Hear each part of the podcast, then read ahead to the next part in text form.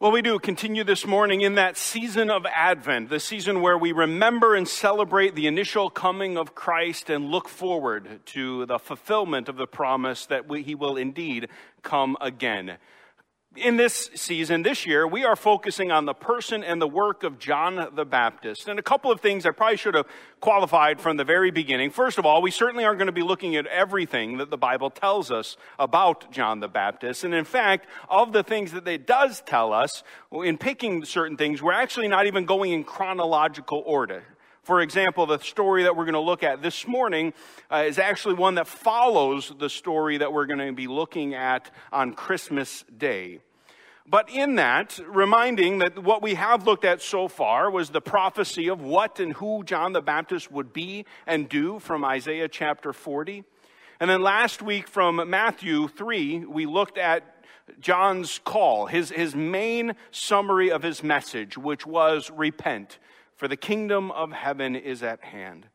And in that message, we said that we see a glimpse there of John being one who was both humble about himself and was exalting of Jesus Christ, something that we're going to expand on today.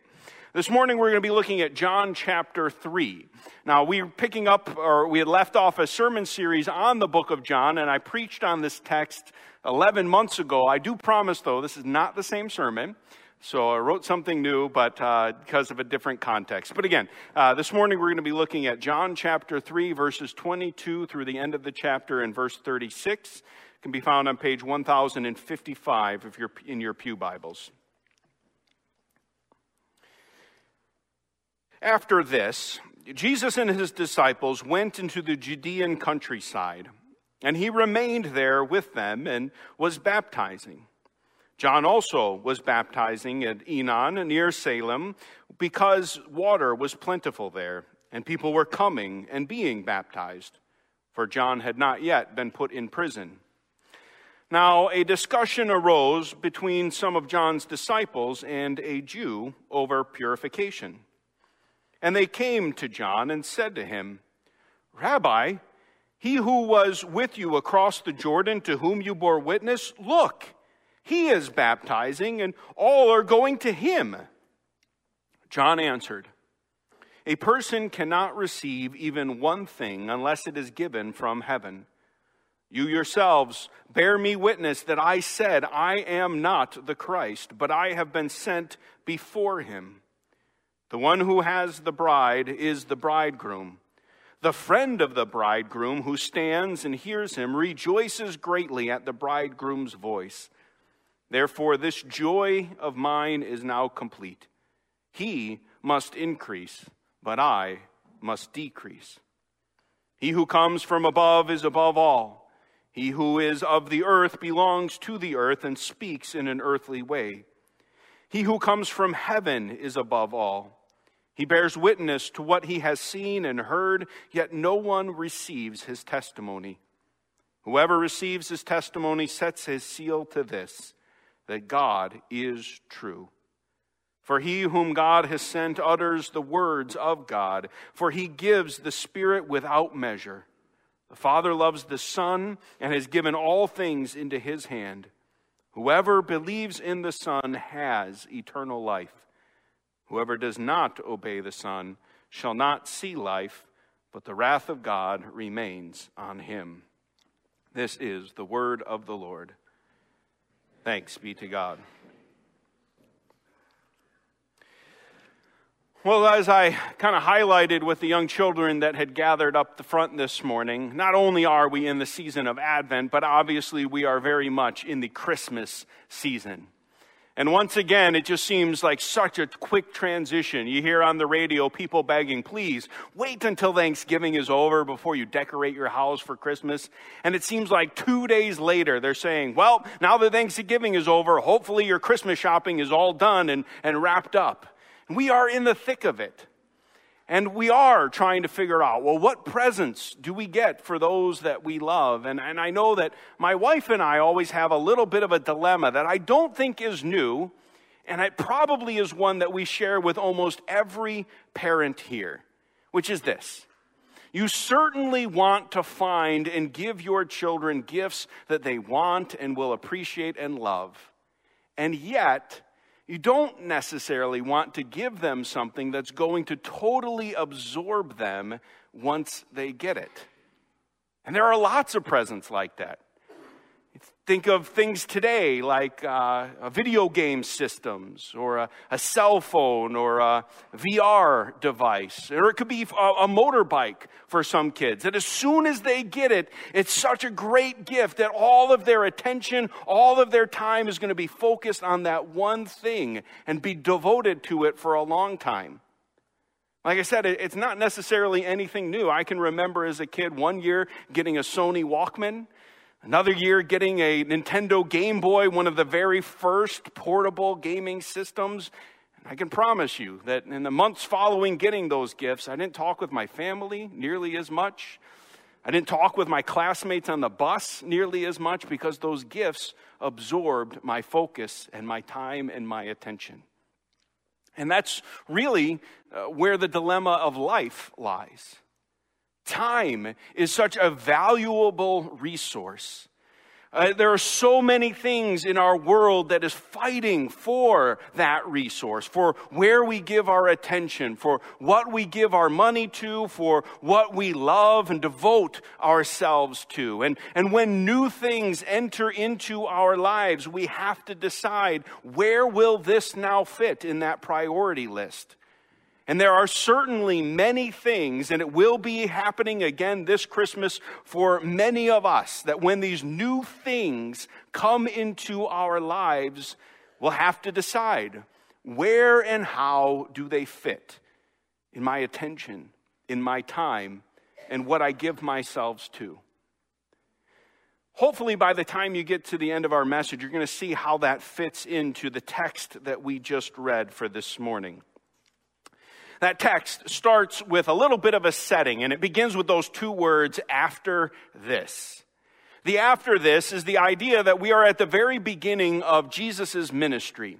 And he has grown and developed, and now, having earlier been baptized by John, he's going out and he's starting to make a public appearance in front of people. Most recently, that was seen earlier in this chapter when Jesus had cleansed the temple, driving people out for their sale and misuse of that temple space. And then it was followed by a conversation with the Pharisee Nicodemus, where Jesus spoke of why he was there and what he was doing and the necessity of people being born again. Well, after this had taken place, Jesus leaves the, the public and urban area of Jerusalem, and we are told he goes out into the Judean countryside. There, his disciples were baptizing people, and they were gathering a crowd in the very same area that John the Baptist had been doing those things. In the Gospel of John, up to this point, John the Baptist actually plays, plays a pretty prominent role. We've seen him proclaim this message. We've heard about how the crowds have gathered around them, but now Jesus is in the same area. And this raises a, a, bit of an issue. We are told in verse 25 that an unnamed Jew got into a discussion with some of John, John the Baptist's disciples. Now, we're not told, interestingly enough, what that discussion really was. We are told that it was about purification, but beyond that, we have to just guess at what that conversation was. And based on the context, we can make a couple of educated guesses. And so it very well could have been that this Jew approaches John's disciples and says, Many people have been coming out into this wilderness to hear the message of your rabbi and teacher John and to engage in his baptism, but now there's that guy right over there. And he's saying the same thing and he's doing the same thing, so who should we go to? If I want to live a good life, do I go to your rabbi or do I go over to that new guy named Jesus who's on the scene? Whether or not that was the nature of the discussion, we do know that the result of the discussion was for those disciples to go to John And they say to him, Rabbi, he who was with you across the Jordan, to whom you bore witness, look, he is baptizing, and all are going to him. And behind those words, it's not too hard to hear that what they are really raising is a concern and a complaint. Look, John, this guy is invading your territory. He's taking over your space. By the way of an analogy, for them, it was probably like we would imagine a football. So, in football, uh, although it's a team sport, it's abundantly clear that the quarterback is the most important player on the team. Unless you have some weird trick play, every single play on offense goes through the quarterback. And because of that, it's very important that the quarterback not only be skilled, but that the quarterback has the support and the enthusiasm of the team and the fans of that team. However, it happens fairly regularly that a team has more than one good candidate as quarterback. Either they've got someone who's aging and isn't playing quite as well, and there's the new up and comer that's, that's gonna be the projected star of the future, or the guy that you paid lots and lots of money to is just having a struggling year. And because of that, they have what is often called a quarterback controversy. Here are two different guys trying to vie for the one position that's available. And so not only do they fight for them in that position in terms of competing with their skills, but they try to get the, the support of the fan base and the rest of the team around them so that they are going to be the ones who are involved in playing on the field and not the one who gets sent to the bench to sit and watch and wait for the other guy to get hurt or to make a mistake.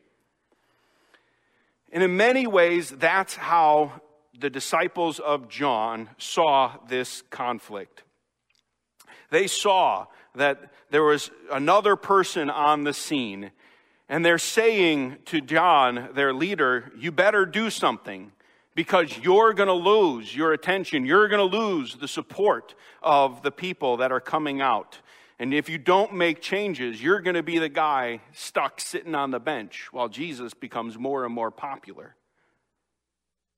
Now, while we can clearly see there's a lot of envy that lies behind their complaint brought to John, and while envy is not a good thing, and we know the rest of the story of who John, who John was and who Jesus is, we should be sympathetic to a bit for these disciples of John. For a couple of reasons. Uh, first of all, just think about what it meant to be a disciple in general. We've talked about this with Jesus' disciples, but Jesus wasn't the only one who had disciples at this day. And to be a disciple of a rabbi was a high honor, but it was also where all of your focus in life got dedicated. When you were honored in, in, being invited to follow a rabbi, you gave up everything else and you devoted your time, your attention, your duty fully to that person, sacrificing everything else so that you could learn from that rabbi and learn to the point of imitating and, and modeling after them the life that they showed to you. And so they've dedicated themselves to John to his message, to his person. And now to have that threatened in any way, shape, or form, they react by wanting to defend and promote their rabbi that they'd been following. But furthermore, they've got some good arguments on their side. John was there first. He had come before and he had been proclaiming this message already. Jesus comes after him, and so he's the one that follows. Let the guy who's been doing this longer have his space before you invade his territory. Secondly, Jesus had been baptized by John. And because of that, it seems like Jesus had in some ways submitted himself to the greater authority of John, even though, as we will see and have seen, John said, No, I'm not worthy to baptize you. You should be baptizing me. But nonetheless, Jesus submitted himself to John in some ways, and so it should seem that John should have the position of, of greater prominence. And third, not only did Jesus come after John chronologically, but when we do hear about Jesus beginning his ministry, it's the same message as John. Uh, to put it kind of crassly, it seems like he's copying the model that John had been setting. He, his message is repent, for the kingdom of heaven is at hand. And he's, he and his disciples are baptizing people. So he's got the same message and he's doing the same thing. It's like, go somewhere else and do that if you want to copy so closely. Don't invade on us. And so, when Jesus comes out into the countryside, it's understandable that John's disciples are worried. Now that Jesus is on the scene, all of the people's attention is going over to him. And so they raise this concern with John. All are going to him. What are you going to do about that? How are you going to respond? This is a competition. So, how are you going to win? That's the dilemma here. And what is John's reaction? Does he buy into this idea that this is a competition and that, yeah, let's, what can we do? Find out what you can about what Jesus is doing. No, rather, instead of picking up on the concern of the disciples, John's reaction is actually good. Good. I'm glad that all are going to him. Where the disciples are envious, John is pleased. And this is where we get a great and a great glimpse of the surprising humility of the person of John the Baptist. And that comes primarily because John has a proper understanding of who he is and who he is not. John starts with an important and humble reminder. He says that he's been very clear that he is not the Christ. Because he was clearly seen as a prophet and because people were going to him and attention was being directed at him, the question had been asked. People wanted to know, are you, John, the one that was prophesied in the Old Testament? And John was very clear I am not the Christ. He is instead just another man. As verse 31 says, He who is of the earth belongs to the earth and speaks in an earthly way. And that's who John was. His message was an earthly human message. He was the one who was sent before him. And here John uses an illustration. He says this is this situation that you're observing here, disciples. It, it's not like a, a quarterback controversy. Instead, it's like a wedding. At a wedding, there are other people who get dressed up and play an important role in pulling off the ceremony and, and doing wonderful things, but the wedding is not about them. As soon as the bride and the groom are on the scene, all attention needs to be directed at them because they are the most important people. John says, I'm not that groom. I'm just the best man. And in fact, it would be an insult, even as it is today, for anyone in the bridal party to try to draw attention to themselves, to, to pull some sort of, of acknowledgement away from the center of the bride and the groom and to bring it to themselves. But that's where John says that's what this is more like. I'm the best man at the wedding. And when the groom comes, I'm excited. I am happy. I am pleased that the attention is on them where it is supposed to be. Whereas John was just a man of this earth, Jesus was someone from above. He had the automatic authority of heavenly experience and direct knowledge of God as God. John was to prepare the way, to call people to be ready through repentance. But God had given to Jesus a greater, much more important mission. While John called people to put sin behind them, Jesus had come to be the one to conquer sin that in the sacrifice that he would offer of himself upon the cross and through the power of his resurrection, not only would, would sin be fought against, but sin would be defeated with all of its consequences. And therefore, because of that, John says he is the one that needs all of the focus and the attention. Which is why, instead of seeing this as a competition, John says, therefore, this joy of mine is now complete. He must increase, but I must decrease. Now, John was popular. People knew his name and they were drawn to his message and his lifestyle. And because of that, he could have fought for the crowds and for the attention. He could have confronted Jesus and told him, Go find somewhere else to do what you're doing. This is my territory over here. This is my team. And if being popular, being loved, and developing fame and attention of the crowds was John's greatest priority and desire in his life, then that's exactly what he would have done.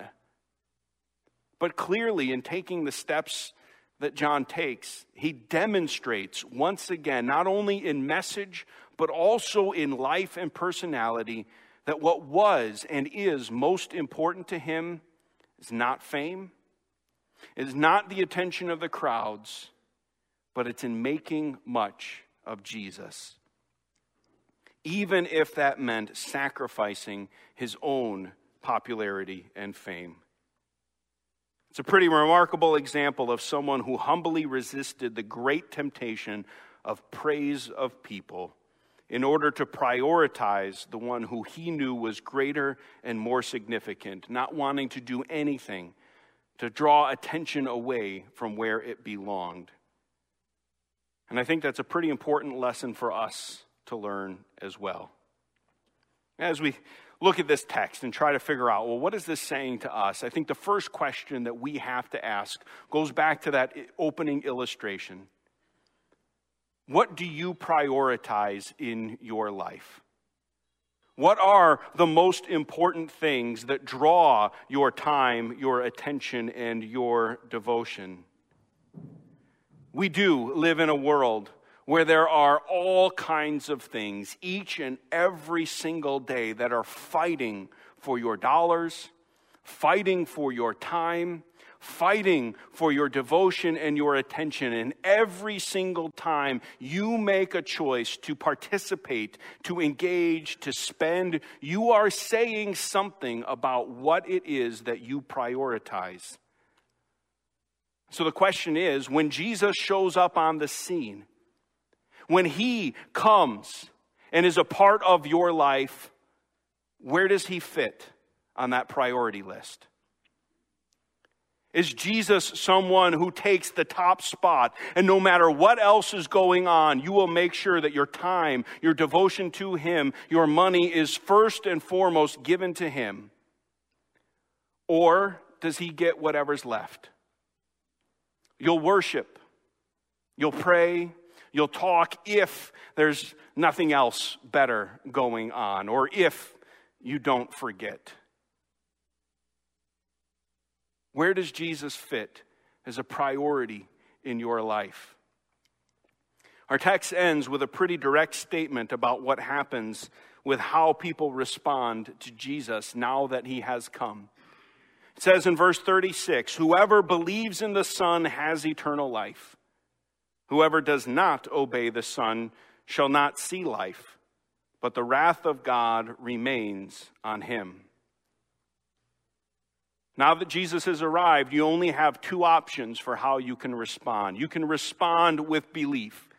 You can say, I stake my claim. I sign the seal that God is faithful and true, that this is the Son of God, and that He has come to this earth to give and to bless and to sacrifice. And because of that, not only do I believe, but I seek to know and to serve and to love this gift.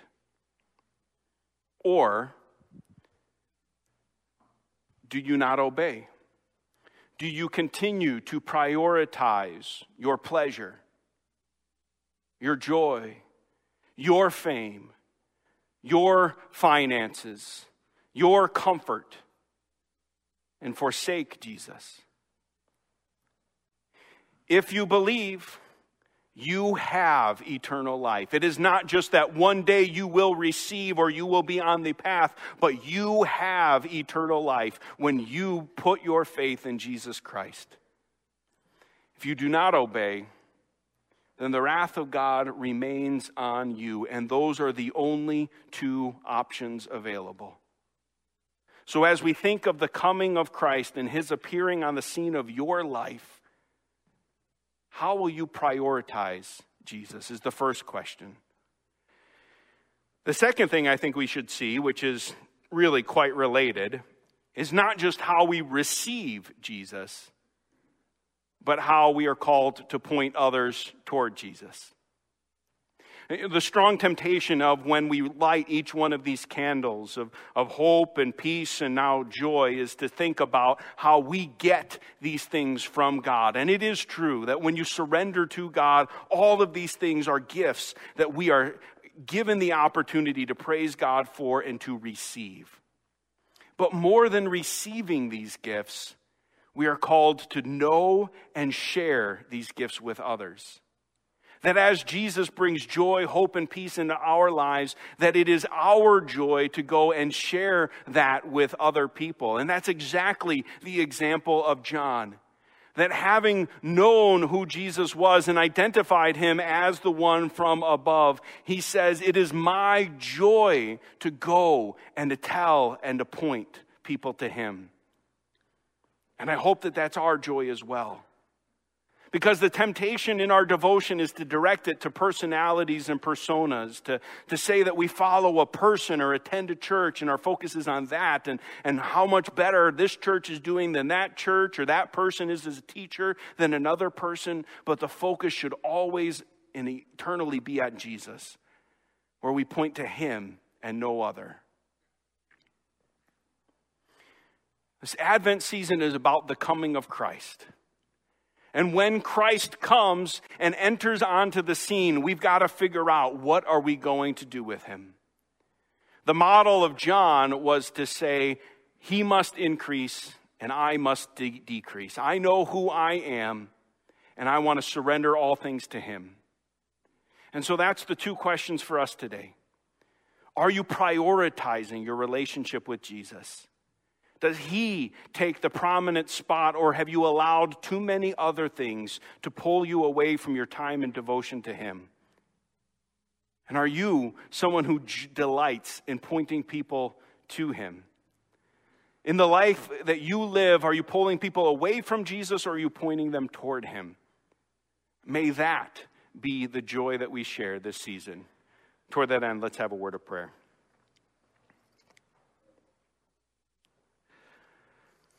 Father in heaven, we thank you again for the gift of who you are, and your coming to this earth, and why you came, and everything that you accomplished beyond our comprehension.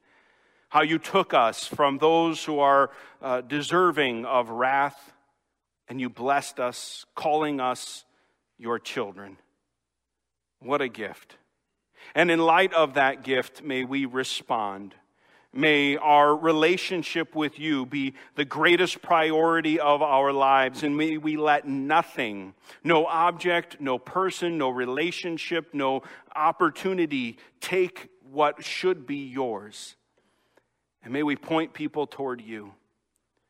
That in everything that we do, in any human glory that we might receive, that we redirect it toward your glory so that you would be honored for the God that you are and the great things that you have done. Father, for those who have heard this over and over again, I pray that this would be a wonderful reminder, and at this coming week, we again focus our attention on you. For those who are wandering, I pray that this would be a call to reprioritize their relationship, and starting today, they will find ways once again of engaging and participating in that relationship. And for those who are hearing this for the first time, whose arrival, who, in, your, in their life is something new from you, I pray that they would receive you and know of the great gifts that you offer to them and us through Christ. And it is in the name of Jesus I pray this all. Amen.